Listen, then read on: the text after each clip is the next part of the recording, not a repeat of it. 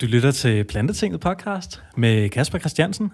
Plantetinget, det er din yndlingspodcast om plantebaseret livsstil. Plantetinget er sponsoreret af greeners.dk.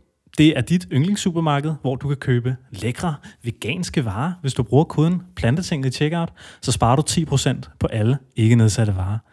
Derudover så arbejder vi også sammen med Danmarks velgørende teleselskab Greenspeak. Gå ind på greenspeak.dk Find vores link, så øh, får du faktisk nogle rigtig fede tilbud, som du ikke kan få andre steder. Og så har vi i Plantetinget lavet et initiativ, der hedder Plantetingets Rødder. Fordi sidder du derude og kan ikke få nok af Plantetinget, og vil gerne have snigpremiere, eksklusivt content og, og små tilbud, jamen så har vi oprettet det, der hedder Plantetingets Rødder. Du kan komme med i Plantetingets Rødder, hvis du støtter os på tier. Så smut ind på plantetinget.tier.dk og, og læg en femmer til os. Så øh, kan du komme med i den eksklusive gruppe, stille spørgsmål til vores gæster i et lukket forum, og ja, komme med i et fedt fællesskab. Så øh, jeg håber, du har lyst til at være med i det. Og så tænker jeg, at vi lige så stille vil gå i gang med, med dagens podcast. Fordi i dag, der har jeg inviteret en enormt interessant gæst forbi. Jeg har personligt selv øh, glædet mig meget til at få den her mand forbi, fordi han er nemlig øh, generalsekretær i en øh, stor forening, der hedder Dansk Vegetarisk Forening. Og øh, jeg har sgu altid været lidt nysgerrig på, hvad, hvad er den her store grønne organisation for noget, og, og hvad laver de? Og nu er der lige pludselig kommet en, en festival i Danmark, som de arrangerer, og jeg synes, man ser dem mere og mere i mediebilledet. Så jeg har inviteret generalsekretæren, som sagt, ind, Rune Kristoffer Dragsdal. Velkommen i Plantetinget. Tak skal du have. Rune Kristoffer, jeg har jo inviteret dig ind øh, af førnævnte årsager, men øh, for lytterne, der sidder derude og, tænker, Dansk Vegetarisk Forening og Rune Kristoffer, hvem er det? Kan du lige give et kort skal jeg starte med mig selv, det? eller med foreningen? Ja, prøv at starte med dig selv. Jamen, jeg, øh, nu er jeg jo 36 år gammel. Øh, jeg er en af dem, der er så øh, vil jeg sige, privilegeret, at jeg er født ind i en vegetarisk familie med en mor, der var sindssygt god til at lave mad og elskede at lave mad på en højskole vest for Ringsted på Midtjylland. Det var en sådan alternativ højskole, som blev grundlagt i 1954. Faktisk af min far. Øh, så jeg vokset op i et sådan øh, miljø, hvor man var vant til at skal vi sige, udfordre øh, de gængse normer. Mm-hmm. Øhm, og øh, så, så det er rundet meget af det miljø, man kan sige. Øh, min far fik engang et råd i 60'erne af en, der sagde, at hvis du vil have mennesker til at komme på den her højskole, som er åbne over for andre måder at se på verden på, så skal du lave maden vegetarisk. Øhm, så det er faktisk det, der er, kan man sige, kilden til, til noget af det, kan man sige, at den højskole så havde vegetarisk mad. Mm. Og min mor var køkkenleder og mødte der min far, og så kom jeg til verden i 1982 på den højskole. Så du har simpelthen, du er opvokset med vegetarisk mad og vegetarisme, og, og med mad som omdrejningspunktet for en livsfilosofi simpelthen? Ja, altså i hvert fald, øh, jo, og man kan sige, den, Ja, livsfilosofimæssigt, der kan man sige, der har det været sundhedsdelen nok, ikke? Der har, der, eller det er ikke bare nok, det var det, der drev min mor. Ikke? Altså en ting er, at min, min far fik den der idé fra en anden, der sagde, ikke? du skal have folk, der generelt er åbne over for tingene, så må du udfordre dem lidt på det, de spiser. Mm-hmm. Min mor, det var mere noget med, at hun som, øh, jeg tror det var 19-årig, øh, slog med blærebetændelse, og så fik læst hun en bog om noget råkostkur, og senere om at leve vegetarisk øh, en gang i, igen i 60'erne. Så, øh, så man kan sige, men for mig selv, da jeg som lille dreng rendte rundt på den der højskole, der koblede jeg det meget tidligt eller sådan til, til dyrene, til det dyreetiske. Det var ikke noget, mine forældre sagde, sagde til mig. Det var sådan det, jeg gik og følte. Altså det her med, at jeg jo havde fået det forærende, kan man sige, mm-hmm. øh, da jeg blev født, det var jo ikke sådan, det er jo noget, jeg senere har tænkt på og sagt, det er sgu, jeg har dyb beundring for de mennesker, der træffer det her valg aktivt i løbet af livet. For mig har det mere været noget, man kan sige, en gave, jeg har fået med i livet, og som jeg så har værnet om. Men, øh, men da jeg var lille, der var det helt klart det, det dyreetiske, øh, der drev mig, og, øh, og øh, hvad skal man sige, bare det med igennem barndommen, altså som gjorde, at jeg på intet tidspunkt, da jeg var lille overhovedet, havde lyst til så meget som at smage øh, kød. Og nu sidder du simpelthen som generalsekretær i Danmarks største grønne forening, kan man kalde det det? Oh, det, er st- st- altså det er nu der er mange måder at være grøn på, så der er jo andre okay. store grønne foreninger, men hvis du ja. mener sådan på det plante, plantebaserede område, ja. eller sådan mad, grøn madområdet, så er det jo nok øh, rimelig fair at sige, ja. Fedt, mand. Altså jeg tænker, Verdens Naturfonden og Greenpeace og nogle af de der, de er jo lidt større endnu. Men, ja, ja, ja, klar, klar. Vi skal lige have et par år til. Ja. til men, øh, men jo. Og du har en, øh, en ret interessant faglig baggrund også. Hvad, hvad, hvad er din uddannelsesbaggrund? Jamen, jeg, øh, jeg har været jeg var ude at rejse en del, øh, for, mellem jeg var 19 og 23. Øh, jeg sorterede også post på Københavns Postcenter for at tjene penge ind til at kunne rejse ud og se verden. Og så øh, midt i alle de der rejser, så søgte jeg ind på antropologi. Og så jeg har en uddannelse som antropolog fra Københavns Universitet. Øh, de første år, det var der i 2005 og 2006, sådan i mine første år på antropologistudiet, der var jeg meget fascineret af det her med kulturmøder, etnicitet. Der var hele øh, Mohammed-tegningerne, Mohammed-krisen dengang og sådan noget. Og jeg skrev mit første debattenlæg der til Jyllandsposten om, om Mohammed-tegningerne i, øh, i januar, januar 2006, 2007, tror jeg det var. Mm. Men så... Øh, men så skete der det øh, i gradvist i årene derefter. Så, så udkom der en FAO-rapport, altså fra FN's Fødevare- og Landbrugsorganisation, som hedder Livestock's Long Shadow. Oh, ja. Og det er ligesom kilden til meget af de sidste 12 års debat, kan man sige, om bæredygtighed og animalske fødevarer. Mm. Det skal alt sammen føres tilbage til den rapport, for det var ja. den, hvor du fik en, en, en stor international autoritet, ja. der virkelig sagde, at det her det er virkelig en af de væsentligste kilder til øh, de fleste af verdens miljøproblemer. Mm. Og der fik jeg lige pludselig, øh, fra at jeg egentlig troede, at jeg skulle beskæftige mig som antropolog sådan med kultur, og kulturmøder og kulturforståelse, sådan etniske grupper, religion, islam og så videre, så gik det lige pludselig op for mig, hov, øh, antropologer vil jo gerne stille spørgsmålstegn ved, hvad skal man sige, ved det bestående. Og der gik det op for mig, at i kølvandet på den der FAO-rapport, der blev ikke stillet særlig mange af de der spørgsmål til, hvordan det er, vi har indrettet Nej. vores madkultur og Nej. madvaner og kostvalg i Danmark og den vestlige verden. Og det blev simpelthen anstødt til, at jeg stille og roligt begyndte at bevæge min, min studier over i retning af mad og miljø. Øh, men stadig sådan med et kulturelt perspektiv. Altså, hvorfor spiser vi det, det, gør, det vi gør? Ja. Hvordan er vores forbindelse mellem mennesker og det omkringliggende miljø? Ja. Øh, og det var så det tema, der optog mig resten af min antropologiuddannelse. Øh, jeg var blandt andet i Indien for at se på... Øh, jeg kiggede på de her tal, og ikke? man kan jo se, at Indien, det er jo et af de lande i verden, hvor der bliver spist allermindst kød. Ja. Og jeg tænkte, så, så hvis, øh, når det her nu er så slemt, som det er øh, globalt miljømæssigt, så vil det være ret voldsomt, hvis inderne også begynder at spise rigtig meget kød, ligesom folk gør i Kina. Så jeg tog afsted med nogle, øh, først med nogle studiekammerater på min bachelordel, men også senere skrev jeg speciale og tog afsted alene, som så meget på, hvad med unge indere? Hvor befinder de sig i det her? Er de på vej til at spise meget mere kød? Mm. Fordi hvis der er én faktor ud over befolkningsvækst, som virkelig kan påvirke det globale miljø, ja, så er det, om inderne begynder at spise en masse kød. Klar. Så Klar. det øh, kiggede jeg nærmere på. Øh, og der får man jo også allerede der, kan man sige, øjnene op for den øh, kompleksitet, der er der, ikke? Hvor, hvor man kan sige, at, at i Indien er, er det, det, det vegetariske, det er jo forbundet så meget med højkaster, så der er også nogle gange forbundet med kasteisme, altså mm. en variant af racisme, ikke? kastebaseret øh, kasteisme, øh, diskrimination, hvor det sådan er eliten ofte, dem højere samfund, der spiser vegetarisk, og dem på bunden, der spiser kød, ofte for at overleve. Aha. Så derfor må man også udfordre nogle, kan man sige, blive bevidst om, der det her med det grønne, øh, om man spiser vegansk, vegetarisk eller kød øh, rundt omkring i verden, det, der er nogle forskellige omstændigheder lokalt, ikke, som ja. kan påvirke, hvordan man skal gribe det her an. Mm.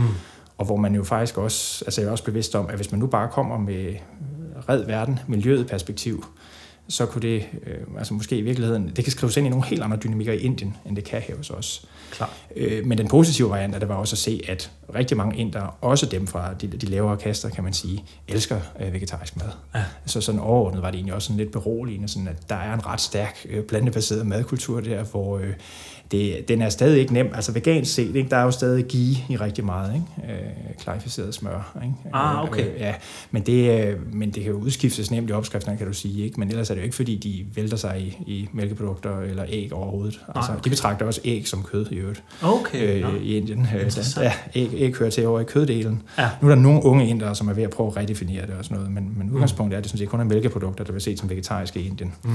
Så det er sådan et sted mellem det vegetariske, eller det, det laktose-vegetariske og det veganske i den vestlige verden. Ja. Ja. Så det skrev du uh, forskningsprojekt om? Ja, det, det var mit, øh, stadig mit, øh, min studie, kan man ja. sige, ja, ja. som bachelorstuderende og kandidatstuderende. Ja, okay. Og så bagefter så underviste jeg et par år inden for antropologi, og så, øh, så også en Ph.D., som jeg lige næsten er helt færdig med. Fedt. Jeg mangler lige de sidste dele af den, men den handler om indere, der tager til Afrika for at øh, købe eller dyrke øh, linser og kikærter øh, for, at, fordi Indien øh, i hvert fald for nogle år siden havde en stor mangel på linser og kikærter, og priserne var tårnhøje. Nu er det så stik modsat, nu er priserne lave, og de har alt for meget af det. Men, men der er jeg sådan ned at se på nogle af de her dynamikker, der er, når, når indere tager til Afrika for at skaffe linser og kikærter. Fedt. Sådan en form for neo-imperialisme, eller hvad? Ja, det, det er jo, jeg overvejer stadig, hvor jeg skal lande den konklusion. Ikke? Det er ja. i hvert fald ikke, det er ikke altid kønt. Det der er, når du ser nogle mennesker, der, mange af dem, der bliver udsendt fra Indien, det er jo fattige mennesker fra Indien, ja. der faktisk skaber sig en fremtid ja. ved at få muligheden for at komme til Afrika og knokle dernede, men så har du samtidig dem, der er under dem, øh, som øh, de ikke nødvendigvis behandler så godt, vel? Øh, mm. som er de lokale, som er endnu mere bunden af bunden af verdenssamfundet. Ikke? Altså folk, ja. der lever for under en dollar om dagen, og sidder og knokler dagen lang i 40 grader sol. Ikke? Og, Shit, man. Og, ja. Så fra 40 grader sol tilbage til Danmark, ja. så er du blevet uh, simpelthen generalsekretær i, i Dansk Vegetarisk Forening. Hvad laver sådan en uh, generalsekretær for Dansk Vegetarisk Forening? ja, det han øh, burde lave, øh, som er visionen på sigt, det er, øh, det er øh, min rolle på sigt, og den her funktion, generalsekretærens rolle, det er i høj grad at være ansigtet udadtil i medierne, og mm. kunne stille op i alle mulige sammenhænge, når medierne henvender sig, men også at opsøge dem, skrive debattenlæg, kronikker, deltage i den offentlige debat. Det er også at stå for at være ligesom, i hvert fald en central del af meget det politiske arbejde, med at prøve at påvirke Christiansborg, men også myndighederne, Sundhedsstyrelsen og Fødevarestyrelsen. Mm. Øhm, det er, og så er det sådan en overordnet, kan man sige, med til sådan overordnet set, og på nogle strategiske punkter også være med til at øh, lede foreningen. Men der er jo en bestyrelse også, som træffer det helt overordnet strategiske, så det er jo Klar. stadig samarbejde med dem, og det er dem, der er, der er mine chefer. Mm. Men øh, det er, hvad jeg burde lave, men i praksis er det jo sådan, at når vi er en øh, spirende bevægelse, øh, hvor vi lige nu er, øh, ja, der er jo masser af frivillige, der knokler røven ud af bukserne, det er jo fantastisk. Øh, så er vi også en række, der har været frivillige, men som så gradvist er begyndt at blive lønnet på mm. deltid. Okay. Øh, men det, øh, der er det jo det her, øh, så længe man nu er de ret få kræfter, som man er, så gør man jo det, der er brug for. Klar. Så jeg sidder med alt muligt andet. Øh, I samarbejde med andre, øh, hvor der nu, vi er, os der nu sidder i kernen, og dem, der ligger rigtig mange timer, det, vi laver det, der er brug for. Så for mig, man kan sige, jeg er meget ind over en del af vores økonomi også, øh, og fundraising, øh, en del af vores kampagnearbejde og sådan noget, men vi vil jo gerne have på sigt.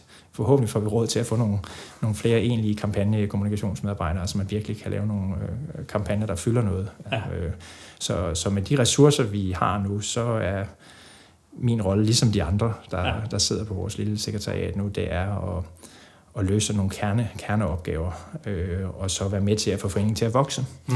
øh, så vi kan få endnu flere. Øh, dels er der alle de, altså vi kommer fra for et par år siden, var det 100% frivilligt.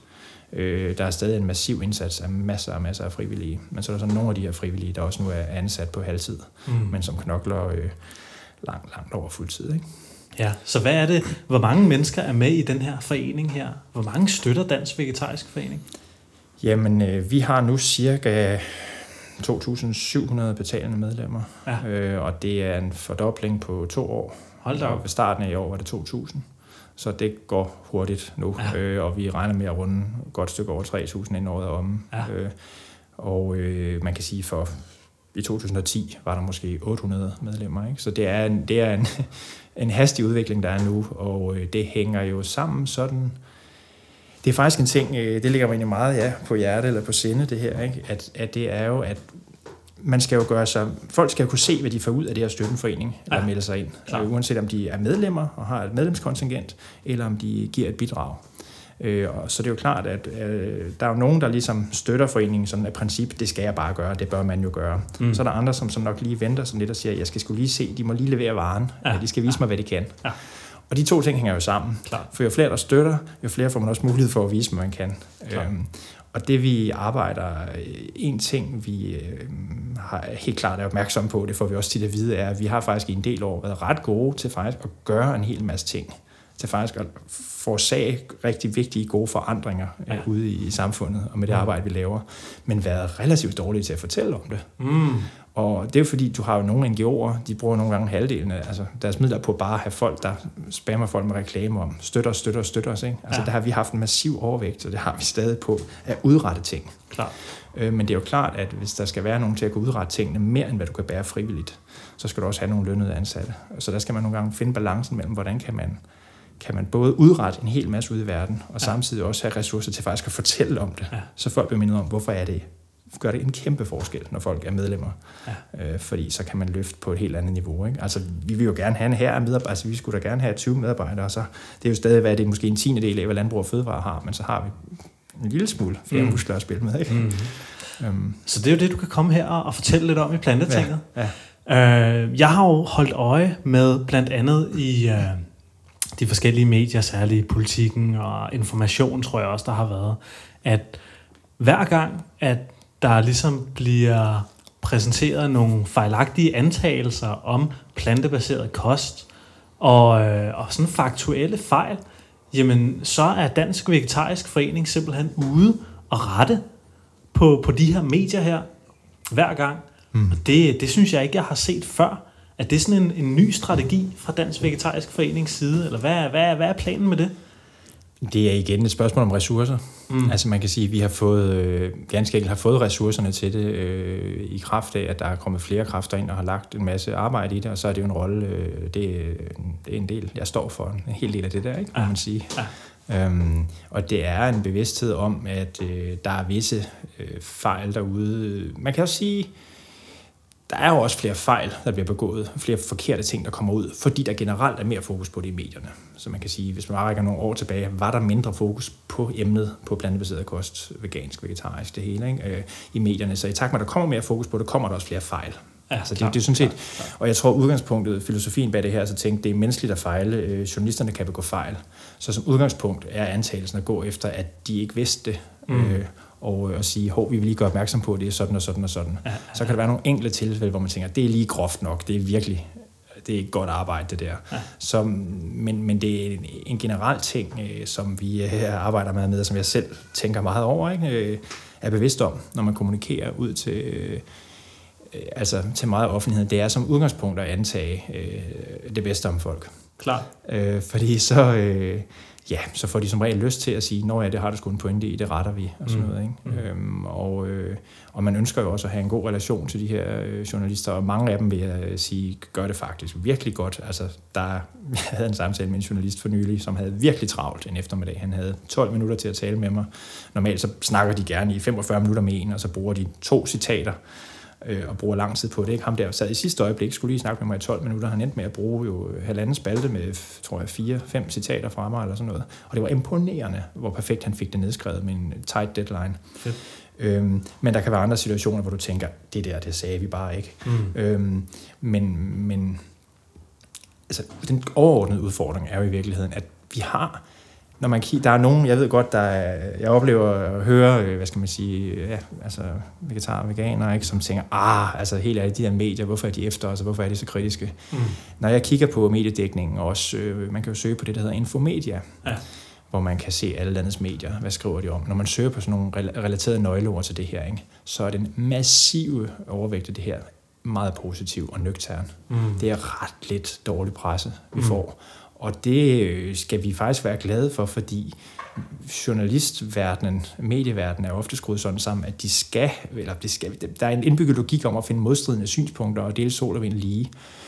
Det er jo ikke fair, når du har en sag, som vi er ret mange, ikke? og Klar. også ret mange, der kan se, er en virkelig god sag, det her. Klar. Tænk nu, hvis medierne delte sol og vind lige her, så vi skal også gå på 50% til bullshit mm. om, øh, om dyreetik og miljø og sundhed.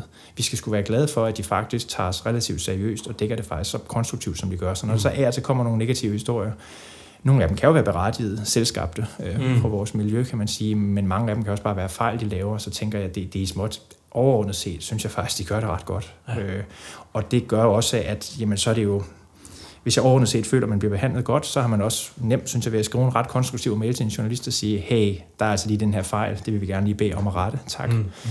Og de fleste af dem svarer tilbage relativt hurtigt og beklager og, og retter.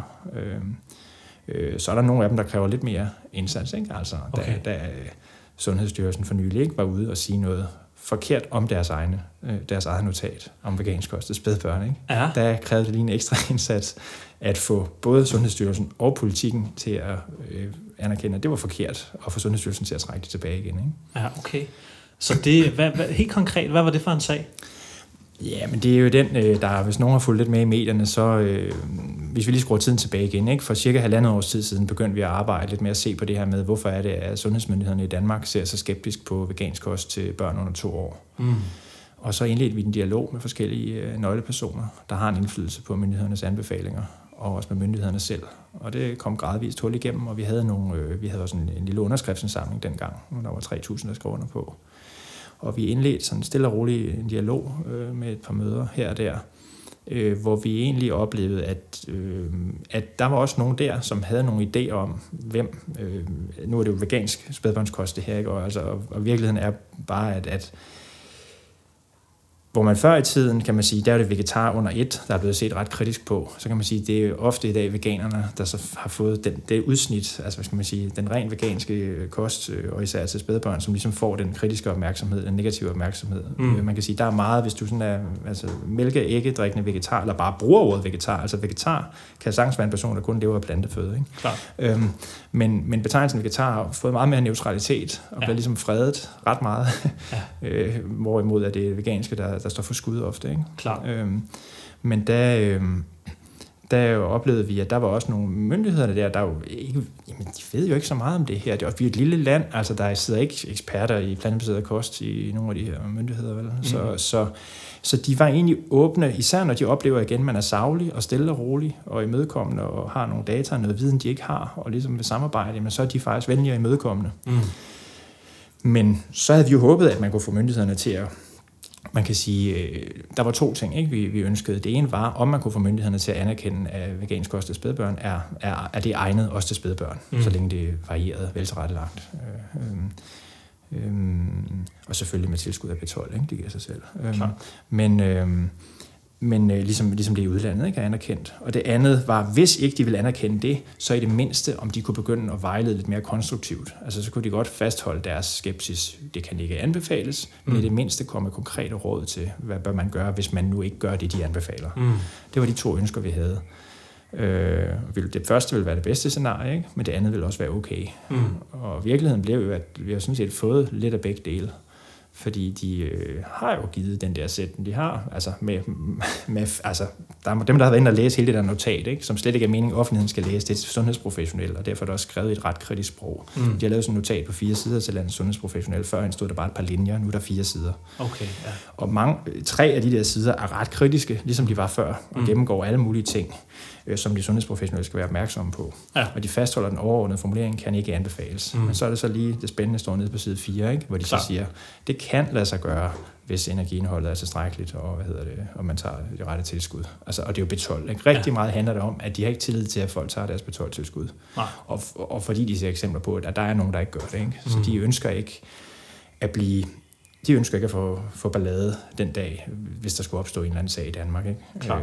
Øh, øh, så, så de er super, super forsigtige, men der har så vi så haft en konstruktiv dialog med dem om det, og det kommer så i... Øh, det får sådan en helt stor tur. Vi går ud ret moderat med, med sådan, eller vi går ud selvfølgelig og siger, at det er virkelig positivt det her, de har flyttet sig, for det er det sgu. Og vi får også en masse folk, der bliver glade for det, kan vi se. Der er veganske forældre, som føler, yes, de, altså, det, det er stadig ikke meget, de har flyttet sig, men de har dog flyttet sig. Mm. Ikke? Som der var en, der skrev, øh, a small step for the world, but a big step for Sundhedsstyrelsen. øhm, det, det er lige præcis det, der. Ikke? Og det må man bare anerkende, at klar. for dem er det mega meget, de har rykket sig. Klar, klar, klar. Øhm, selvom det ikke er en, så meget, som vi gerne havde set. Mm. Men øh, og det går vi ud sådan, og, og laver et glade opslag om, men som stadig gør opmærksom på, at de stadig ikke kan anbefale det osv. Så opdager Berlingske historien og ringer, og jeg snakker med Berlingske journalist der, øh, og siger, vil I ikke nok være søde, bare helt stille og rolig artikel. Ikke noget med at råbe det ud over hustagene, for så er det heller ikke større det her. Mm. Øh, og vi, det, det fokus her, det er på spædbørnene, og stille og roligt. Vi skal ikke lave en eller anden kontrovers ud af det. Men sådan er det så med, og hun ender med at sende et udkast tilbage, hvor man kan se, at de har sådan en, valgt en mild overskrift. Men så to timer senere, da den blev offentliggjort, har den fået en noget stærkere overskrift over veganerforældre, der jubler. Ja. Der er ikke noget forkert i det, for der er nogle veganerforældre, der jubler. Klar. Men det gør, at Sundhedsstyrelsen lige pludselig føler lidt, hov, hov, hov, hvad jubler I nu over? Hey, hey, hey. Øh, og, og så, men den, den der vinkling af glade veganerforældre, og at de har rykket sig, de har flyttet sig, den får lov til at fylde en del i medierne, mm. samtidig med, at alle medierne skærer ud i pap på kryds og tværs de kan stadig ikke anbefales. De citerer Sundhedsstyrelsen for, hvorfor det ikke kan anbefales. Altså, de er stadig meget kritiske. Mm. Ikke? Øh, så det, jeg synes, det er så tydeligt. Det, der sker, er bare, at nu får sådan cirka hele Danmarks befolkning at vide, at myndighederne ikke kan anbefale det, men hvad skal du være opmærksom på? Klar. Og så siger myndighederne det her med armning til to år, betalt tilskud og opsyn diætist. Mm. Jeg tænker, det er det mest fremragende, der kan i, ud fra de, den danske præmis, vi nu har, hvor Sundhedsstyrelsen er kritisk, så er det noget af den mest fremragende øh, folkeoplysning, public service oplysning, vi har haft i mange år på det her område. Klar. Og alligevel så får Sundhedsstyrelsen så kolde fødder, og øh, begynder så, er en pressechef, der begynder at komme lidt på glatis på Facebook og skrive nogle bizarre ting, ja. som ikke rigtig hænger sammen med det, der er Sundhedsstyrelsens holdning. Ja. Men så også et par dage efter går så en af deres, øh, en lidt, en lidt højere, en konstitueret chef for forebyggelse ud i politikken, og får øh, midt i ivrigheden efter at prøve at mane det hele i jorden, for også lige sagt, at det er, vegan, det er både vegetarisk og vegansk kost til, til spædbørn, som bliver frarådes. Mm. Og det er forkert begge dele. Ikke? Mm. Det er ikke noget, de fraråder. Det har de altid selv holdt fast på. De siger bare, at det kan anbefales. Mm. Plus, han får sagt vegetarisk. Mm. Og ud over vegansk. Ikke? Og dermed får du udvidet det fra at vedrøre. Ja, det kommer til at vedrøre fire gange så mange borgere.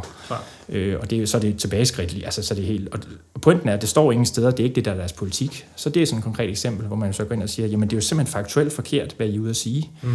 Så der retter vi henvendelse til både politikken, men øh, og som godt kan se det og nærlæser det og ser, når ja, hmm, ja det, hvorfor har de måttet sagt det, men de har jo citeret ham for det, han har sagt. Sundhedsstyrelsen har selv godkendt citatet, men så prøver vi også ret henvendelse til Sundhedsstyrelsen selv og sige, hvad, det kan simpelthen ikke passe det her. Mm. Øh, og det gør vi jo igen, altså konstruktivt, men selvfølgelig sådan lidt og siger, hey, der er noget galt her, det skal rettes nu. Der sidder ja. en masse, nu går I endnu flere forældre bekymrede, plus I ændrer formuleringen til frarådes, mm. som, ikke, som I selv masser af gange har sagt, vi fraråder det ikke. Mm. Øhm, og der kan man sige, øh, øh, når man har en savlig tone generelt, og, øh, og er venlig og imødekommende, så i sådan en situation, så ja, måske formulerer jeg, jeg mig nok ikke på vegne af DVF en lille smule, øh, sådan lidt mere siger, hey, det her det er også, det er på vej, folk var på vej på weekend, ikke? Mm. så hvem får rettet det? Skal det så ligge derhen over hele weekenden, uden ja, at blive rettet? Ikke? Ja. Og der oplever vi så, at fordi vi har ret i substansen, det var jo forkert, jamen så går de ud og retter det. Mm.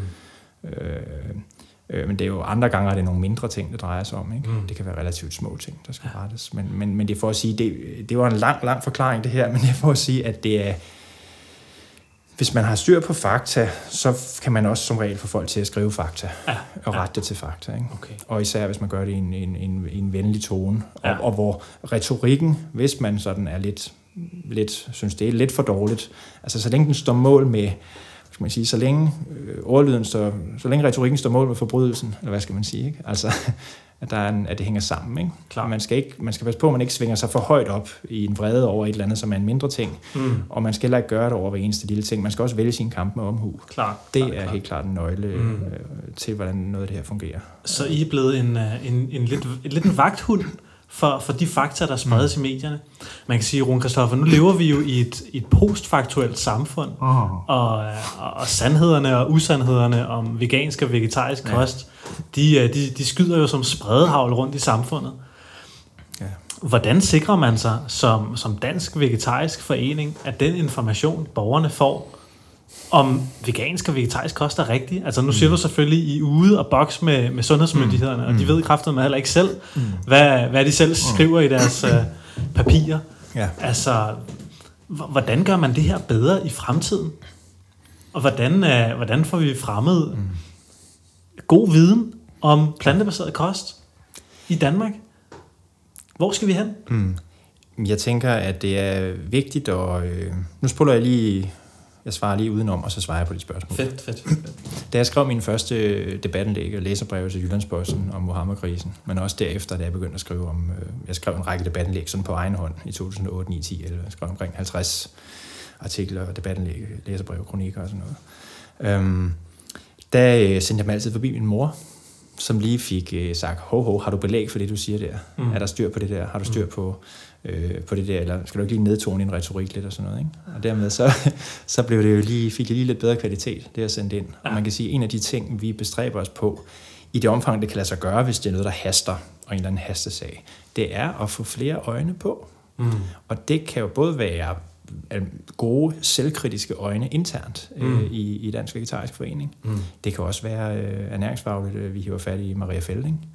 Øhm, øh, hvis jeg lige skal, jeg vil meget gerne lige rose hende, altså fordi øh, en ting er at, at arbejde for en sag, og selv, øh, altså, hvad skal man sige, hun, hun er mange jo set som en, der virkelig fremmer øh, plantebaseret ernæring og viden om det, men hun er jo ikke en, der hun er meget kritisk over for folk, der smider alle mulige øh, myter ud og cirkulerer dem. Hun er meget hård efter at gå efter, hvad, hvad ved vi om det her? Klar. Og, og den der, det, det kan hun jeg synes, hun er fantastisk i det, hun gør, at have det der fokus på, selv de mindste fejl skal rettes. Det er ikke i orden. Det skal være savligt, det vi baserer os på. Fordi hvis vi er evidensbaseret og har styr på, hvad vi siger, så, så kan man jo vinde altså debatterne, hvis man kommer...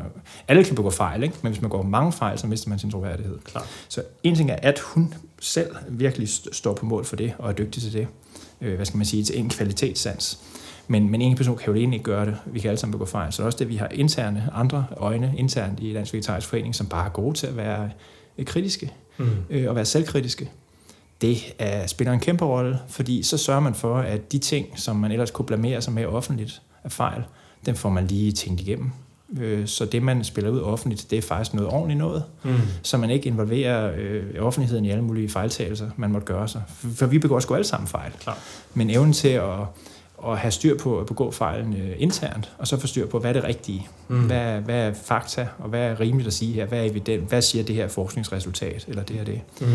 Det betyder meget. Selvkritik, øh, intern øh, selvkritik, betyder så meget, ja. for at man har styr på, så vidt muligt man nu kan, ikke? har styr på, på viden. Så derfor, ja, det der postfaktuelle samfund, øh, altså det er jo det er jo altid, man kan aldrig vide, om vi kommer endnu, lemmer, øh, endnu tættere på, hvad skal vi sige, Trump-tilstanden øh, en gang i fremtiden. Altså, og, men det kan jo ske i begge lejre, ikke? Altså, for der er jo også masser af folk inden for det plantebaserede segment, som øh, måske også altså, tænker alternativt, og, og man kan sige, en ting, som jeg jo, øh, det er faktisk en ting, der er mig, øh, virkelig magtpålæggende, øh, og det har vi også kommunikeret ud, som vi nu kunne, i forhold til for eksempel det med Sundhedsstyrelsen, er at sige, vi ønsker faktisk ikke at ligge i krig med de danske myndigheder, bare fordi de ikke er kommet helt ind i det 21. århundrede mm. med deres viden om plantebaseret kost. Mm. Så det vil sige, vi, vi ønsker virkelig så vidt muligt at have en, en ordentlig dialog med dem, fordi hvis vi... Altså, det er jo ikke os, der... Men hvis, hvis vi, vi, hvad skal man sige, en ting er, at man kan sige, at en myndighed kan undergrave sin egen autoritet ved at være dumstedig og have noget manglende viden om det her. Ikke? Altså, mm. det, det kan det nogle danske myndigheder godt selv være ude om.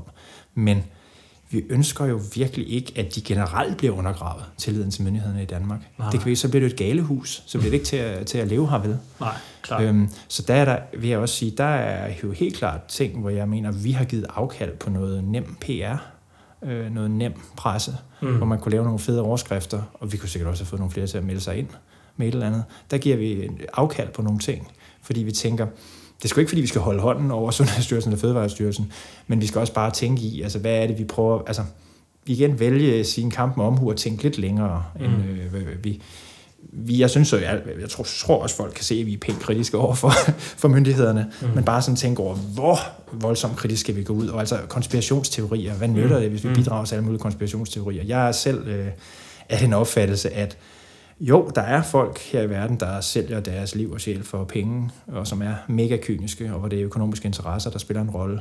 Men jeg tror, at det meste øh, øh af mange af de her ting, vi kæmper imod på, på vores område inden for det plantbaserede, veganske, øh, vegetariske, det er, øh, det er vaner, fordomme, forestillinger, kultur, ideologi. Mm-hmm. Øh, så der nytter det ikke noget at beskylde folk for, at de gemmer sig i et eller andet, sidder i en eller anden bunker og ryger cigaretter og, øh, altså, og bestikker hinanden med en masse penge. Altså det, der er også en del af verden, der foregår på den der bane, men rigtig meget handler om vores forestillinger om verden. Det klar, tror jeg på. Klar, klar, klar, klar. Jeg kan huske, da vi havde Tobias Schmidt Hansen inden, der snakkede vi lidt om, om forankringsbias, og hvordan at det, vi lærer først, ligesom er med til at forme vores indtryk af verden. Og det er ligesom det, vi sammenholder al ny information med. Mm. Og det synes jeg var en ret interessant diskussion, vi havde ud fra det. Men øh, jeg tænkte, lad os lige øh, komme lidt videre fra ja. det medie der. Fordi øh, Dansk Vegetarisk Forening, I er jo begyndt at lave en festival nu. Ja. Kan du prøve at fortælle lidt om, hvad er det for noget? Jamen det er jo, der har været festivaler og forskellige fest, øh, ja, begivenheder rundt omkring i, i andre lande i en del år, øh, og vi har drømt om at gøre det her i nogle år. Øh, det var vel egentlig for alvor vores, øh, vores nuværende bestyrelsesformand Kenneth, øh, som jeg husker, der slog på trummen for det her for et par år siden for alvor. Øh, og så blev det samlet op stille og roligt af i, i forskellige personer, der var aktive.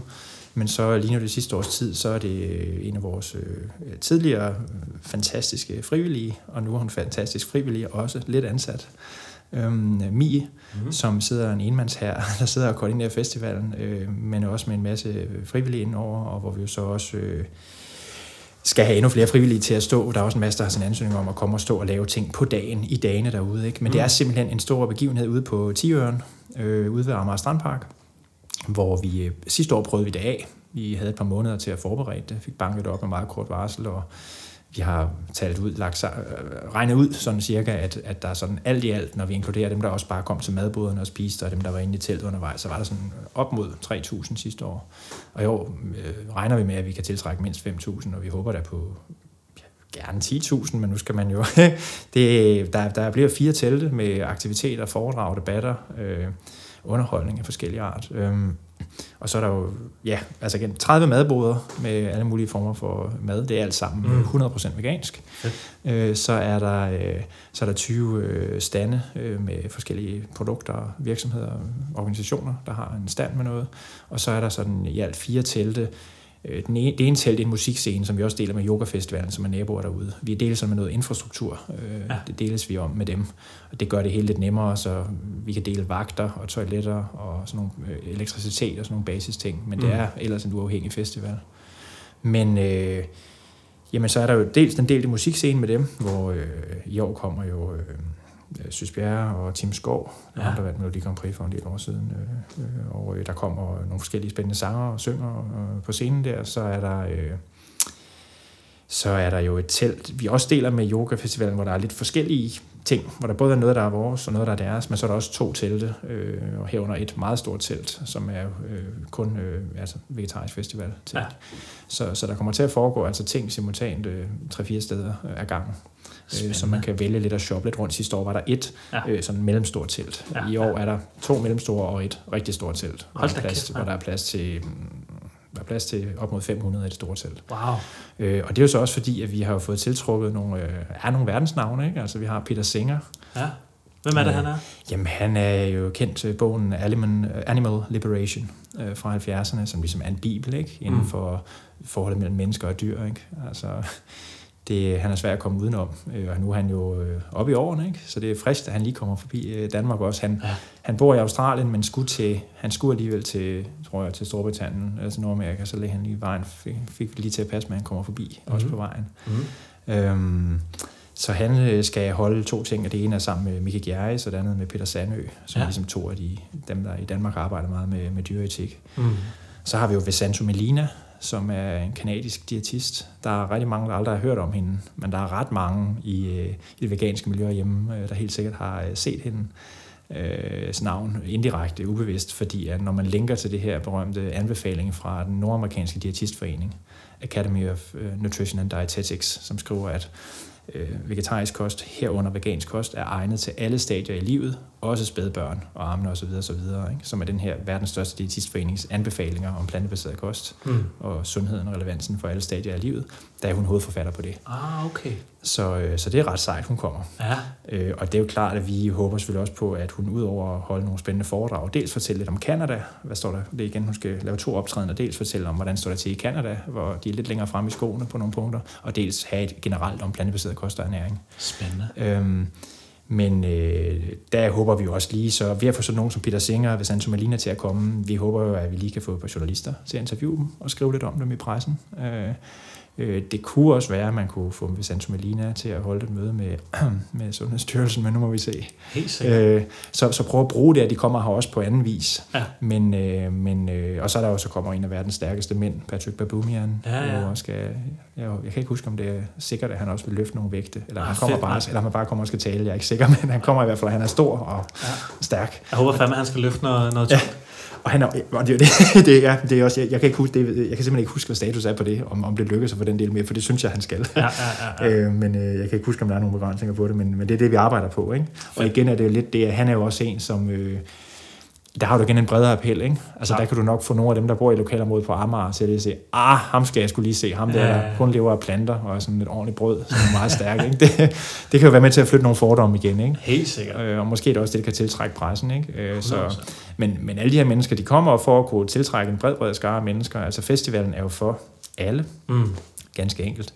Øh, vi tænker selvfølgelig i programmet, hvordan kan der være noget til både øh, de allermest entusiastiske og nørderne, og hvordan er der noget, der kan ramme en, en bredere skare, øh, så man kan inspirere folk, der lever sådan fleksitarisk, lever overvejende plantebaseret, eller folk, der bare gerne vil have inspiration til at leve grønnere. Der vil også være madworkshops, mm øh, hvor øh, folk kan lære lave noget mad med, sådan noget, med noget instrukt, instruktør på, kan man sige, koordinering, hvor de eksperimenterer med at lave noget mad. Øh, og så er der jo bare et hav Der er jo politiske debatter, ikke mindst. Øh, der kommer... Øh, der kommer jo nu, hvad har vi efterhånden bekræftet, tror jeg, seks folketingspolitikere. Hold da kæft, mand. Det er rigtig godt, ja.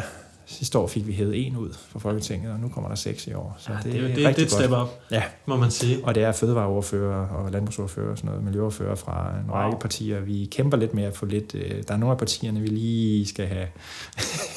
der lige skal overbevises om at forstå, at det her, det er noget, I er nødt til at forholde jer til. Ja. Altså, der er stadig nogen, der tænker, ah, det, det gider jeg sgu nok ikke, det er jo ikke relevant at prioritere. Jeg tror, de er nødt til at forstå og opleve, at det her det er super vigtigt for mange i den, i den unge generation. Helt i dag. Sikkert. Så jeg er sikker på, at dem, der ikke kommer i år, dem skal vi nok få til at komme næste år måske. Fedt, så, øh, så der bliver nogle fede debatter. Øh, en om med fokus meget på landbrugspolitik og miljø, og så en med fokus på sundhedspolitikken ja. og de offentlige køkkener. Fedt.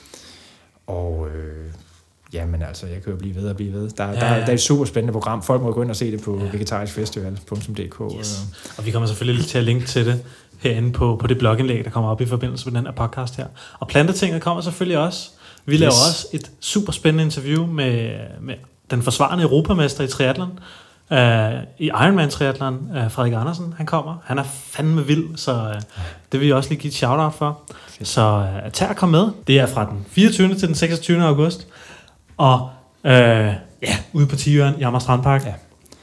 Og meget øh, vigtigt lige at sige, der er øh, overordnet set adgang til madboderne og til mange af aktiviteterne er gratis. Mm. Hvis man skal ind til nogle af de lidt tungere navne, så er der en billet, man skal købe en festivalbillet, og det er fordi, ellers kunne vi simpelthen ikke få nogle af de her stjerner fra udlandet til at komme. Okay. Der, der er lidt udgifter til det. Okay. Så vi håber, at så mange som muligt vil, vil købe en billet, og dermed støtte, støtte at festivalen løber rundt. Men hvis man ingen penge har til det, så er der altså masser af spændende ting derude, man også kan overvære gratis. Fedt, mand. Så det er simpelthen Dansk Vegetarisk Festival. Se at komme ud og sige hej, både til øh, mig eller Rune Christoffer, eller nogle af de andre spændende mennesker, du måske har set ude i, i den store verden. Rune Christoffer, nu øh, har vi en lige knap en, en 20 minutters ting tilbage at, at sidde og hyggesnakke lidt i. Mm-hmm. Har du nogle steder, du gerne vil hen, eller noget, vi mangler at, at dække? Altså, jamen, jeg tænker et tema, som jo det ved jeg også optager dig, altså, men og det optager jo mange. Det er jo det, som folk øh, både øh, man har sagt, elsker og hader hinanden for inde på de sociale medier også. Ikke? Altså, men det er jo det her med, hvordan... Det, der optager, en ting, der optager mig meget, det er det her med, hvordan kan vi have de her forskelligheder, vi nu har internt med alle os, der brænder for, for det plantebaserede, hvad enten folk øh, er veganer, vegetarer, eller hvad de kalder sig selv, flexitarer, eller bare brænder for grønnere mad. Mm. Uanset hvad for et ord man bruger, og hvad for en identitet, og hvorfor man gør det, om det er dyretik, sundhed eller bæredygtighed, hvordan kan vi finde den her balance mellem, at vi jo hver især har nogle kampe, vi vælger, og ja. vi tager, og noget, vi tror på, og noget, ja. vi brænder for. Ja. Øh, og så samtidig blive endnu bedre til virkelig at stå sammen øh, og løfte, altså, hvad skal man sige, virkeligheden er den ikke, vi lever i et land med 5 millioner indbyggere, vi er stadig en minoritet, men vi har i den grad fremtiden foran os. Øhm, Helt sikkert. En af de ting, der gør meget indtryk på mig, og også mange af de andre unge aktive i, øh, i Dansk Vegetarisk Forening, det er, øh, når nogle af vores lidt ældre aktive øh, fortæller om, hvordan øh, i 60'erne og 70'erne altså som sammenligning. Det er ikke fordi, vi er øh, øh, kommunister eller socialister, men dengang, ikke? der var for eksempel folk, og det kan du finde i alle mulige steder, og idealistiske bevægelser, så er der forskellige fraktioner, Klar. der ligger og slås med hinanden og kæmper med hinanden, og har hver deres egen mærkesager, de slås for. Mm. Øh, og det kan splitte ting fuldstændig ad. Ja. Og det er jo ikke fordi, hvad skal man sige, folk skal jo selvfølgelig gå op med sig selv, hvad kan de, hvad kan de stå inden for, hvad tror de på? I forhold til det med øh, en, en bevægelse. Hvad, hvad, øh, hvad kan de stå på mål for? Ikke? Altså man kan sige, for eksempel, så er der... Øh, for noget til, jeg tænker, at det er sgu en færre sag, man skal tage fat på nogle af de sensitive emner og sådan noget. Ikke? Altså man kan sige, vi har navn, vi hedder Dansk Vegetarisk Forening, ikke? Ja. og der er vildt mange virkelig aktivistiske, idealistiske, idealistiske veganere, som har været medlem i mange år, eller som har meldt sig ind de senere år, og som støtter det her og synes, det er fantastisk, øh, det vi gør. Så er der stadig nogle andre, der tænker, ah, de skal sgu hedde Vegansk Forening, før jeg vil melde mig ind. Mm. Så har du på den anden side nogen, der står og øh, slår os i hovedet med, ah, nu er linjen altså blevet for vegansk de sidste par år. Mm. Øh, hvorfor har I fjernet mælk og æg fra, fra alle opskrifterne og sådan noget i bladet? Ja. Øh, nu er vi sgu blevet for fanatiske og sådan noget. Ikke? Og de, mm. det er det her med, at man står og... Vi forsøger jo som forening at tænke, hvordan kan vi ramme den her balance, så vi kan være ret bred og sådan få en vis tyngde ja. som spiller. Og det kan være rigtig, kræve nogle meget, hvad hedder det, lange bukser, eller hvad hedder det, altså skulle skrive over øh, rigtig mange i, i begge de her retninger. Ja. Men vi forsøger det så godt, som vi nu kan. Ja. Øh, og finde ud af, hvordan kan vi på den ene side få, få øh, dem, der brænder allermest for det her, med ombord, samtidig med, at vi også kan tiltrække folk øh, her fra Danmark helt over på... Det kan godt at vi ikke kan tiltrække de aller sidste 37 procent af befolkningen. Der er måske nogen, der er helt uden for pædagogisk rækkevidde. Mm. Men der er altså også ret mange af danskerne, der er inden for pædagogisk rækkevidde i forhold til noget med at, at skrue ned for kødet og bevæge sig i en mere plantebaseret retning. Ja. Der er pænt mange. Altså ja. når vi har det der med, at vi ved, at 56 procent af danskerne vil gerne spise mindre kød. Mm. Og der er 44 procent af danskerne, der synes, der skal være en grøn valgmulighed i de offentlige køkkener, og kun mm. 26 procent, der er imod. Så vi ved, at der er ret mange danskere ude, der har sympati for meget af det her projekt. Klar der øh, tænker vi over som forening, hvordan kan vi lave noget, der tiltaler rigtig mange i den brede befolkning, ja. Men vi er jo selv glødende idealister og brænder for det, vi tror på. Så hvordan kan vi lave det her arbejde på en måde, der både appellerer til idealisterne og til den brede befolkning? Ja. Det er ikke nemt, og jeg siger heller ikke, det kan være ved, at man altid kan appellere til hele det her. Men det er bare en tanke værd at sige, at, at vi er alle sammen nødt til at nogle gange kompromis med en lille smule for at få noget gennemført. Er det, er det sigtet med Dansk Vegetarisk Forening at være en paraplyorganisation for for raw fooderne, og for veganerne, og for mm. vegetarerne, og for mm. dem, der tager kødfri dage, og for dem, der ikke spiser brød, og jeg skal komme efter dig. Er, er, det, er det jeres sigte?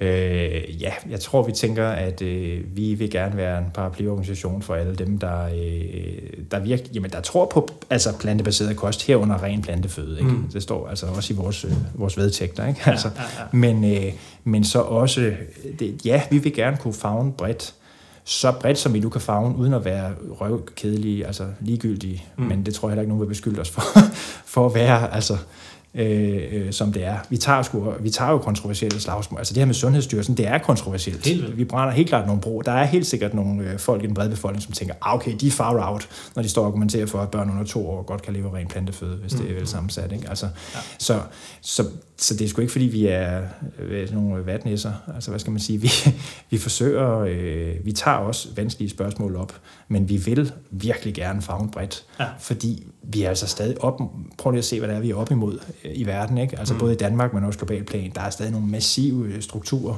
i forhold til folks, øh, hvad skal man sige, madvaner, øh, i forhold til, øh, det kan være prisstrukturer, øh, politisk, tilskudsmæssigt erhvervslivet. Det er en meget stor kamp, vi er op imod. Ja vi har så meget potentiale, og den kamp består også af øh, alle mulige løsrevne, øh, fra, øh, fra, altså hvor folk kæmper for det, de selv tror på, på deres egen lokale måde. Ikke? Der er jo mm. rigtig mange måder at være aktiv på, eller forandre verden på. Klar. Og mange forskellige metoder kan jo godt bidrage til det samme overordnede formål. Mm. Men, øh, men vi oplever også, at altså vi kan jo se faktisk i kraft af, at vi er vokset de sidste par år. Det betyder faktisk noget, at vi får flere medlemmer og får flere muskler. Vi bliver taget mere og mere seriøst fra øh, centrale struktur, strukturelle spillere i samfundet. Fedt. Øhm, fik jeg lige svaret ordentligt på, hvad var det nu, vi kom ja, men det var det her. Det var, det, var, det var bare en lille spændende mm. refleksion omkring, uh, ja, hvor, hvor skal Dansk Vegetarisk Forening mm. hen? Hvilken mm. rolle spiller de i samfundet? Mm. Og, ja. Og altså, det er jo, øh, vi, vi øh, skal blive ved med at øh, helt klart arbejde politisk, ikke, som vi gør nu. Ikke? Vi har mm. hul igennem til en stribe politiske partier, der i et eller andet omfang tager seriøst og ja. begynder at lytte. Nogle er endda relativt, nogle er meget positive sådan set over for vores arbejde, og andre er sådan lidt stille og roligt øh, afsøgende og sådan noget. Ikke? Ja, ja, ja. Øh, men men øh, der er det politiske der, øh, der er det med myndighederne, der er det, som du siger, med vagthunden i pressen. Ja. Men der er også det her med, at det skal gøres nemmere. Altså, det, er jo, det er jo både politisk arbejde, men det er også lavpraktisk arbejde. Man kan sige alt det her med, at det skal være muligt og nemt at leve øh, plantebaseret øh, i de offentlige køkkener. Mm. Vi prøver, vi har jo valgt det her med at prøve at tage den nationalt, fordi det er simpelthen en, der er tusindvis af andre, hvis man skal tage den for hver institution, er den ret hård. Selv på kommunalt niveau, ikke? det er 98 kommuner, ja. det kan være lidt op ad bakke. Ja. Så vi prøver at tage den nationalt, og så ser vi, hvor langt den kan komme nationalt, og så må vi jo derefter tage, tage hul på det på, på lavere niveau. Ikke? Så, så I har taget initiativ til en underskriftsindsamling? Ja.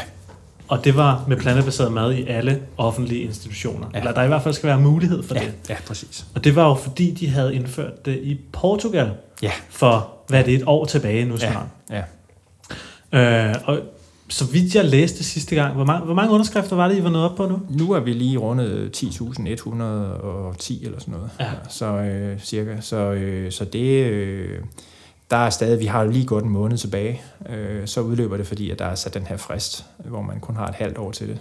det borgerforslagsordningen er, ideen om, at man kan stille forslag til Folketinget med 50.000 underskrifter, er jo god, Mm. men tidsbegrænsningen er mærkelig, Mm. ikke særlig demokratisk, lidt besynderlig. Ikke? Ja, det var ja. noget, nogle store partier fik indført, fordi de ville gøre det svært. Ikke? Mm. Øhm, men øh, der er ikke særlig mange af de mange, mange, mange forslag, der er stillet, som er nået op over 10.000. Så det er i sig selv jo en gave til, at det er noget, der optager en del mennesker, og det er noget, der får dækning og interesse i pressen. Ikke? Så, så man kan sige, vi kæmper stadig den sidste måned her, og ser om vi kunne op på 50. Øh, det vil nok kræve noget massiv medieeksponering, og det har vi hele tiden vidst fra starten af. Hvis man skal nå op på 50.000, så kræver det, at der skal sidde en, en ældre kvinde fra et plejehjem og græde i aftenshowet. Ja, ja, ja. Øh, det er nok det, der skal til. Øh, det, burde der også, det burde være sådan noget, aftenshowet sagde i år. Ja. Ja. Vi burde nok invitere en af de der ældre øh, øh, øh, plejehjemsbeboere ind, altså, fordi det er, det er jo diskrimination, ikke? det er jo ikke i orden. Det, Det kan man relativt sige. hensynsløst, altså på mange måder. Det er mange steder, der er god vilje derude, men der er også steder, hvor det bare er utroligt, man ikke tager det hen. Viser en respekt for, mm. for ældre mennesker, eller mennesker i hospitalsvæsenet for eksempel. Ikke? Klar. Men hvis ikke det sker, så ser vi, hvor mange underskrifter får vi så. Det er stadig noget, der sætter en dagsorden øh, og skaber opmærksomhed, øh, og noget folk snakker om, og vi oplevede også over på folkemødet her for nylig, at der var jo sammenhænge, der ikke havde noget at gøre med os, hvor folk refererede til det her borgerforslag, Aha. og så den her diskussion. Så det er altså et emne, der har forplantet sig stille og roligt derude som en interessant idé og løsning, som folk forholder sig til. Fedt. Ja. Spændende. Og hvor mange øh, underskrifter er det, der skal til, før at det skal bliver bragt op, Man skal have 50.000 før at der bliver stemt om det i Folketinget? Ja, men så er det jo sådan, hvis der sidder nogle politikere derinde og synes, det her det er en god idé, så kan de stadig vælge at bringe det op, Okay. selvom man ikke når 50. Ah, okay. Så, så skal vi jo i sidste ende, af, så afhænger det af, hvis man nu når 20, eller hvis vi bare, altså de 10.000, vi har nu, ikke? det kunne godt være, der er nogle politikere, der sagde, det skulle stadig ret flot, fordi altså nem idé og CPR-nummer og alt muligt andet, ikke? Altså det, det er alligevel flot, der er så mange borgere, der har gjort sig ulejlighed med at fortælle Folketinget, på en officiel platform til Folketinget, det her synes vi er vigtigt. Så det kunne være, der var nogle politikere, der ville sende det til afstemning alligevel. Øh, og der vil det interessant jo være for os at se, hvem vil stemme imod det. Mm. Øh, I Portugal var det jo sådan, der var et flertal, der stemte for det, og så stemte resten blank. Aha. Og vi kunne jo godt tænke os at se, er der nogle politikere her, som vil stemme imod retten til at få en grøn valgmulighed i de offentlige køkkener? Ja. De kan godt stemme blank, altså, men vil de stemme imod det? Det må nok være de DF'ere, der sidder derude og vil have, have flæskesteg i, uh, som en del af institutionspakken. Ja, eller også vil de netop godt have det ind, fordi der, er de kunne jo også have en interesse i at sige, at øh, hvis der er et grønt alternativ, så kunne det være alternativet til deres svinekød, ikke? Jo. Så, så der, der, der kan være interessante interesser derude. Ja, Øhm, Det var det. øhm, øh, så så vi, vi, øh, det er en dagsorden, der er sat, og som folk forholder sig til, og den er jo også blevet, altså, der er mindst, altså, jeg tror, jeg tror på, at der vil være et parti, eller i hvert fald, hvis ikke et parti, så nogle politikere derinde, der vil øh, tage den op og sætte den, øh, sætte den som forslag officielt. Helt sikkert. Øhm, Det håber jeg sgu også. Jeg tror, der, er en, der burde være en chance for det, for der er nogle af dem, der næsten efterhånden også er ved at gøre det til deres partis politik, mm. efter at de har hørt om den her dagsorden. Ikke? Okay. Så øh, ja, jeg er optimist. Ja. Og, og, det, og det borgerforslag, det var stillet af Dansk Vegetarisk og nogle medstillere. Det, det er faktisk sådan, at man kan ikke stille det som forening, man kan kun stille det som privat borger. Aha. Så øh, jeg er faktisk den primære stiller på det. Okay. Og så er der 10 andre, der, der har medstillere. Det er blandt andet øh, Maria Felding, Tobias Schmidt Hansen, Ja. Miki Gjerris, øh, Sys Bjerre, Søren Brendal, øh, altså nogle sanger igen, ikke? Ja, musikere. ja. Og så er det et par andre af vores aktive, og en aktiv fra Sønderjylland, Nadja. Og Fedt. der, ja. Fedt, mand. Hvor mange, øh, hvor mange lokalafdelinger er det, Dansk Vegetarisk Forening har? Ja, det skal du næsten spørge vores fantastiske lokale forenings, lokalafdelingskoordinator Dennis om, men jeg tror, vi er oppe på en 12 stykker efterhånden. Hold da kæft. Og og nu er det jo, det er jo så lidt forskelligt, kan man sige. Nogle steder, der er et meget levende lokalt miljø, og andre steder, der er det en lokal koordinator, der øh, gerne vil have nogle andre med på vognen. Så hvis der sidder nogen derude og synes, der skal ske lidt mere i lokalområdet, så husk, at øh, altså, der sker jo ikke mere øh, derude, end, end det, som vi er nogen, der, der gør. Og, øh, og der, øh, der kan altid bruges øh, nye, spændende, aktive kræfter ude i overalt i landet. Ja. Øhm, men der er lige nu en 12, 12, tror jeg, der er nu, der er rundt omkring. Vi er landsdækkende, og jo den meget væsentlige pointe er, når man kigger for eksempel på vores medlemsdatabase, ikke overraskende, selvfølgelig er der en overvægt i København, øh, og det mener jeg også, der er i Aarhus. Øh, men det er landsdækkende. Mm. Det er folk over hele landet. Aha. Øh, vi er en landsforening, og det er, det er også vigtigt at huske, at øh, også i forhold til, at nogen tror, at det bare er et byfænomen. Jo, jo, statistisk set kan du se, at der er noget i de større byer, mm. men det er, det er hele vejen rundt. Og jeg også vores... Øh, øh, vores, øh, vi har en ja, organisationskoordinator, medlemssekretær, Louise, når hun, øh, hun siger, hun bliver så glad, når hun ser alle mulige sjove øh, postnumre og byer fra alle mulige rundt omkring i landet. Ikke? Ja, ja, ja. Det er så fedt at se, at det her det er et landsdækkende projekt, mm. hvor det, der foregår. En ting er, at, at vi kan se, at det rykker sindssygt meget på Nørrebro, Vesterbro og Østerbro og sådan noget, ikke? og Indre By i København, og så i, i Aarhus. Ikke? Men, men øh, noget andet er, at det er folk derude over hele landet, ikke? Øh, på alle niveauer. Øh, og selvfølgelig er det klart, at det kan være mere ensomt, øh, når man er længere ude i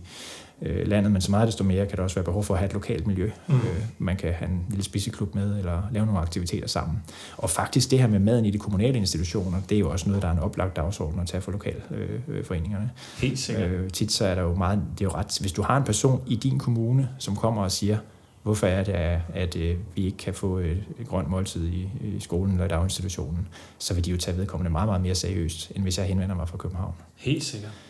Så plantebaseret kost og vegansk og vegetarisk mad, det er ikke bare et københavnsk fænomen, som der er nogle af landmænd mm. derude, der sidder Nej. og siger, Nej. det er bare nogle skide københavnere, der sidder og peger fingre derovre. Det er statistisk, er det sådan, men i substans er det rigeligt med mennesker over hele landet. Ikke? Mm. Øh, og det er også det, du kan se ved, at der er mange supermarkeder, hvor det er blevet en, en fast del af sortimentet over hele landet. Ja. Ikke? Øh, det kan godt være, at igen udbuddet er større på Nørrebrogade, men, men det er en fast del af sortimentet over efterhånden hele landet, ikke? Mm. Øh, I, i alle supermarkedskæder efterhånden. Og det fører mig jo frem til en anden ting, øh, øh, som også, øh, når du spørger, hvad er det, vi går og laver, hvad vi arbejder med, man kan sige, at vi har også lagt en hel del af vores kræfter i samarbejde med erhvervslivet. Ja. Fordi det er, øh, det udsprang jo en af for fire år siden, at... Øh, Coop havde lavet et manifest om fremtidens øh, fokus for Coop. Der var noget om økologi, og var der lokal mad og kvalitet. Og der var sådan alle mulige fine ord. Der var ikke en lyd om det plantebaserede i det manifest. Nej.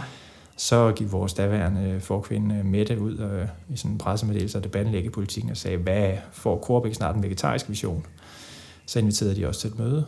Øhm, jeg var med inde sammen med hende øh, på Coops hovedkontor med to af deres øh, sådan, direktører sådan, på, på relativt højt niveau som så sagde, okay, men fortæl os lidt om det her, og, sådan noget, og så ser vi på, om vi vil bestille nogle varer hjem i sortimentet. Altså, giv os, giv os fem, øh, fem varer, vi skal bestille hjem. Mm. Og så var vi ude og spørge folk på Facebook, hvad for nogle varer savner I og sådan noget fra udlandet. Ikke? Ja, ja. Og så øh, satte de jo dem på hylderne rundt omkring, og der var så en del steder, hvor det gik ret godt, det salg. Og der var der så nogen, så oplevede de ligesom, okay, der er alligevel en eller anden efterspørgsel, vi ikke har oplevet, ja, ja, ja. og ikke har opdaget. Ja. Og det er jo ikke, der er internationale konjunkturer, og der er også, og det er jo meget vigtigt, folk, der selv går ud og spørger i deres lokale supermarked og mm. efterspørger et eller andet. Det virker jo alt det der, men, men det er jo selvfølgelig klart, at når vi går ind strukturelt og kontakter nogle supermarkeder på et, på et lidt højere niveau, og især kan præsentere dem for nogle tal, mm. så begynder de, i de, det er også en intern overvejelse i nogle supermarkederne, tør de satse på det her, køber folk det her, og hvad er det, der så skal væk fra hylderne, hvis der ikke er plads i butikken. Ikke? Mm. Men, men der kan vi jo se, bare for et år siden, øh, hvor vi øh, var ude og hive fat i flere af de store supermarkeder, der var nogen, der var en lille smule, øh, de var sådan, jeg sagde, ja, men vi overvejer også at komme ind i det her nu. Okay, nu er de jo gået all in. Ja, ja. Så, så vi, sidder, vi gør virkelig, hvad vi kan for at fodre dem med statistik og data, Øh, også uden at oversælge det, for det er jo en anden risiko. Hvis du, mm. ja, vi kan nok ikke over, de er nok rimelig nøgterne, ikke? Altså, men hvis vi nu kom med nogle vildt overdrevne tal, ja. og det så var en kæmpe flop, mm. så kan det jo blive skade udviklingen igen. Ikke? Mm. Øh, men vi vil selvfølgelig gerne have, altså vi vil gerne se, du og jeg og alle mulige gerne se, at det væltede ud med mange flere produkter, for der mangler stadig konkurrence på pris og på kvalitet og variation. Ikke? Klar, klar, klar. De, der er lang vej igen, ikke? Ja. men det er stadig utroligt, hvad der er sket de sidste år øh, på det her område og øh, på erhvervslivet, og der er en stor interesse øh, øh for dem, og de positionerer, positionerer sig på det, ikke? som man kan se i tilbudsaviserne og plakaterne og sådan noget. Ikke? Øhm, og det er noget, der lige er opstået de sidste par år, og noget af det øh, kommer, skyldes internationale konjunkturer og tendenser. Det skyldes, øh, at, at de selvfølgelig oplever en efterspørgsel på det ude i butikkerne, men jeg vil også godt på vejen af vores meget, meget engagerede frivillige og, og deltidsansatte sige, at der er altså også nogen, der knokler i DVF, mm. for så en del af den forandring, folk oplever ude i butikkerne, det har vi også haft en lille lille stor finger medspillet i. Ja. Fedt. Og jeg lagde mærke til, hvis, øh, hvis man nu er erhvervsdrivende og har en lille butik, eller driver en webshop eller et eller andet, så har I faktisk et nyhedsbrev for erhvervsdrivende. Det er rigtigt, det har vi også. Ja. Og det er, jamen det er jo igen en måde ligesom at være på forkant med, altså en ting er alle dem, der allerede er begyndt at gå ind i det her, det er jo også igen en måde ved at, der kan jo sidde en person i en givende virksomhed øh, i et supermarkedskæde, som faktisk brænder for det her. Der sidder også vegetarer og veganere faktisk i nogle af de der nøgleroller, har fået ansvaret for det veganske produktsortiment. Mm. Men de skal jo stadig kæmpe med andre internt i virksomheden. Så igen, når vi kan fodre dem med nye statistikker, med internationale trends, øh, hvad skal man, investeringer øh, med, på et globalt niveau, øh, eller bare, ja, altså så, så er det jo igen en måde, der styrker dem internt i mm. virksomheden. Mm. Så, så det at lave sådan et nyhedsbrev, der minder dem om, hey, det er en vigtig dagsorden. Ja, ja, ja. Plus, vi sender det også til nogle virksomheder, som knapperne op er begyndt øh, på det der endnu. Ikke? Ja. Men vi tænker, at vi kan lige så godt ruste dem til fremtiden. Ikke? Altså, du så, eller det, nej, det så du sikkert ikke, men, men hvad hedder det, det jeg mente var, øh, jeg læste lige en nyhed her i sidste uge, tror jeg det var, med Paradis, øh, is der, ja. som var, ja, jeg ved ikke om det er 15 år siden, at de, eller 10 år siden, hvornår de havde deres storhedstid, men der var jo en artikel, der egentlig handlede om, at de jo har stort underskud og har problemer og sådan noget, og en af de ting, de blandt andet har erkendt, er at sige, at de havde for, de har for sent opdaget økobølgen og det plantebaserede veganske ismarked. Ja. Nu har de så opdaget det, og nu ja. tager de sig sammen og kommer efter det. Ikke? Øh, og så vil de gerne samarbejde, og de vil også gerne bruge øh, øh, vores mærkningsordning. Og sådan Fedt. noget, ikke? Øh, så der er nogen, så øh, alle paradis, kan man sige, der kan være forskellige virksomheder, som sover i timen, hvor det faktisk koster dem på bundlinjen. Øh, så se fra deres perspektiv er det jo godt, at hvis vi er lidt opsøgende over for dem, men vi vil også bare gerne fremme det. Altså, fordi virkeligheden er stadig, at, at øh, vi ved jo i Danmark, der er stadig færre mennesker, der lever sådan her i Danmark. Mm. Og noget af det handler stadig om, jeg er helt overbevist om, øh, og vi er overbevist om, ikke? det handler stadig om ringe udbud. Mm. Hvis der er et virkelig, virkelig lækkert, nemt tilgængeligt udbud, så er der mange, mange flere, der vælger det her Klar. ude i butikkerne og supermarkederne og webshopsene. Og for at tage et konkret eksempel, vi kan jo se det med de offentlige køkkener. Ikke? Randers Regionshospital, som har en, en grøn valgmulighed, der er cirka 25 procent, der vælger det. Hold da kæft det fortæller jo noget om, at øh, ja, hvis der var et virkelig, nogle virkelig gode produkter i supermarkederne, mm. så må man kunne formode, at, at i hvert fald mindst lige nu, lige nu og her, en fjerdedel af kødsalget kunne erstattes med alternativer, hvis der var nogle, nogle, nogle, øh, nogle virkelig gode alternativer. Ikke? Så, øh, så det, det handler stadig om udbud og variation, og det skal være nemt og tilgængeligt og lækkert. Ja. Øh, og der er vi stadig et stykke vej igen i Danmark. Ja. Men, men når man ser på, hvor meget der rykker sig med erhvervslivet de sidste par år, så tror jeg stadig, at vi alle sammen tror på, at det... Vi har kun lige set begyndelsen med det ja. her. Ikke? Ja. Så øh, du nævnte det lige hurtigt. Jeg tænkte, vi lige kunne runde det en gang, inden vi sådan helt lukker ned. Ja. Den der mærkningsordning der. Når, når jeg nu går rundt nede i supermarkedet og ser, ja. oh, der er sgu lige et lille grønt mærke på varen. Hvad, hvad er det for noget? Ja.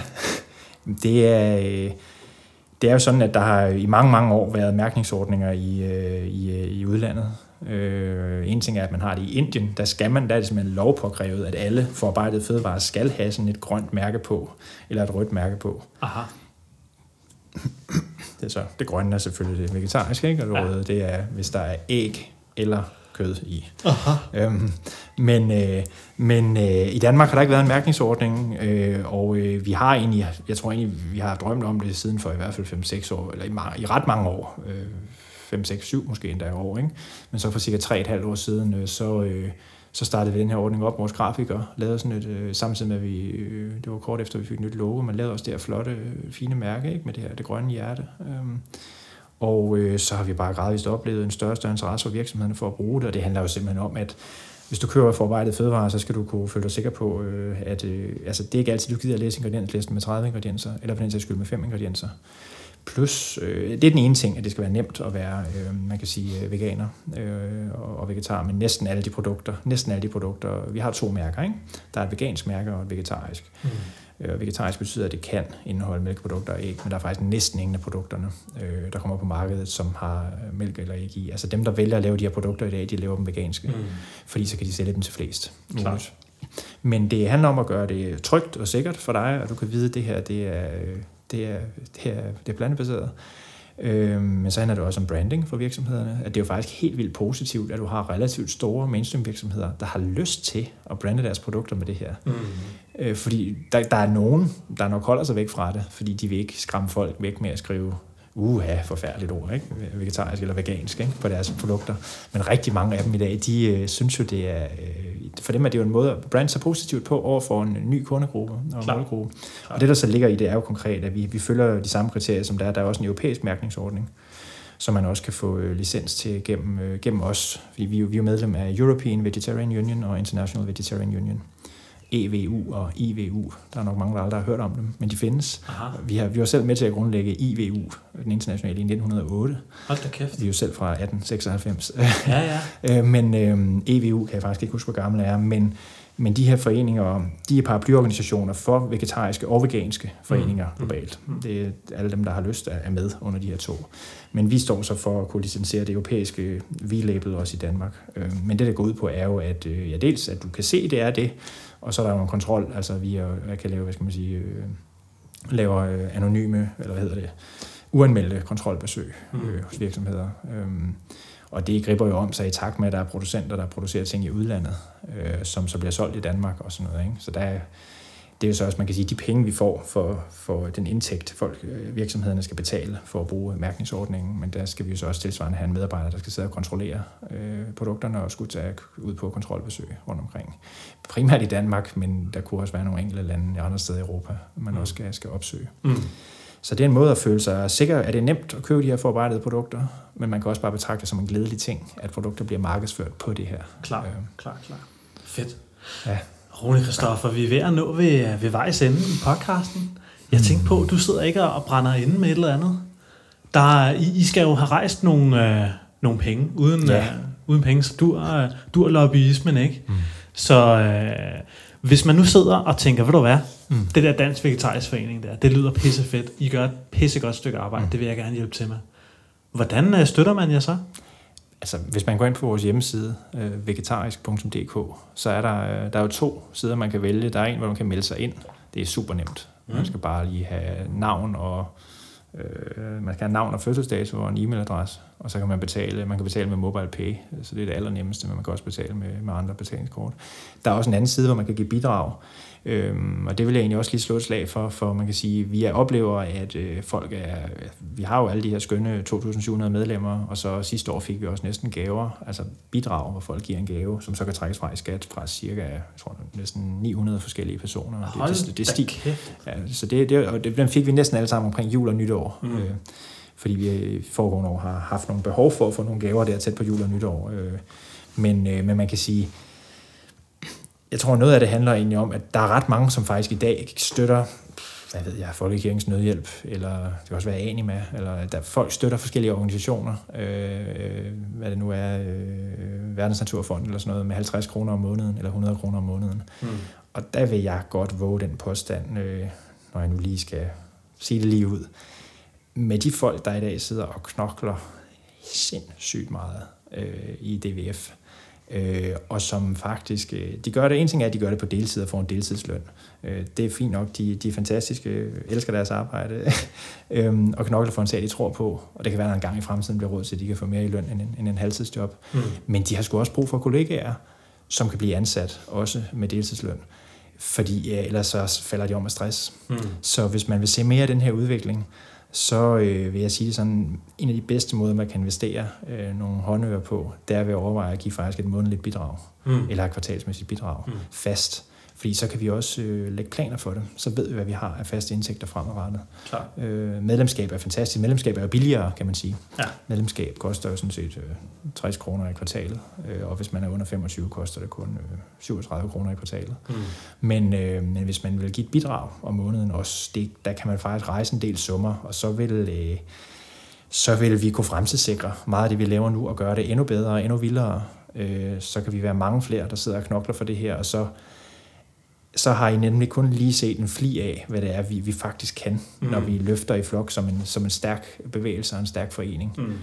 Der er virkelig, øh, så jeg vil sige, øh, jeg, øh, ja, hvis, altså, den dag, hvor vi sidder og er, prøv lige at forestille, øh, til og med meget af det, som man jagter, at vi laver, som du, tusind tak for de pæne ord også, ikke? altså meget af det, vi laver, og det, vi knokler for, der kan man sige, hvor vi til og med sidste år var en halvanden ansat, ikke? og nu er vi seks ansatte men teknisk set på halvtid, mm. men som arbejder over fuld tid. Mm. Prøv lige at forestille jer, hvad vi kunne lave, hvis vi var 10, 15, 20 medarbejdere mm. på fuld tid. Mm. Gang det op med, hvor meget synlighed, øh, kampagne, effekt, forandring ude i samfundet, øh, der kunne blive med det. Så, øh, så hvis man virkelig vil se, der, der er rigtig mange gode sager at støtte derude, men jeg vil sige, i disse år, hvis man kigger på, hvad skal vi sige, det er en dårlig parallel det her, folk, folk der hører det her, kan garanteret ikke fordrage aktiemarkedet, men hvad fanden skal man sige, hvis man skal investere sine penge i et eller andet, hvor man ser et samfundsmæssigt afkast, så vil jeg sige, det er lige her nu, der er det her med det plantebaserede, det er det sted, hvor man får rigtig meget forandring, mm. god forandring i verden for pengene. Mm. Mm.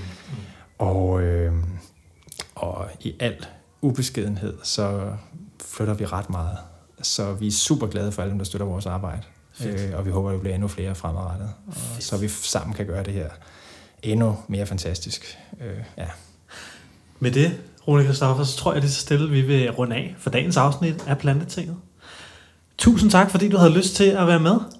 Jamen, tusind tak for invitationen. Og øh, jeg skal lægge selvfølgelig link til øh, både Dansk Vegetarisk Forening, det var som sagt vegetarisk.dk, og der vil også komme nogle links til nogle af de folder, I har. Jeg tænker også nogle af de steder, hvor man netop kan støtte jer, som vi snakker om, sådan så I kan gøre et endnu bedre arbejde for at skabe et grønnere Danmark. Du lyttede til Plantetinget podcast med Kasper Christiansen. Jeg håber, du synes, det var lækkert, fedt og spændende, og øh, du kan selvfølgelig som altid støtte os inde på plantetinget.10.dk, hvor at du kan komme med i gruppen Plantetingets Rødder og finde ud af, øh, hvad næste uges podcast går ud på. Der vil være snigpremiere, og der vil kunne skrive spørgsmål til de deltagende i podcastet. Så jeg håber, I har lyst til at være med og støtte. Og øh, udover det håber jeg bare, at vi lyttes ved. Kan du have det godt? Hej hej.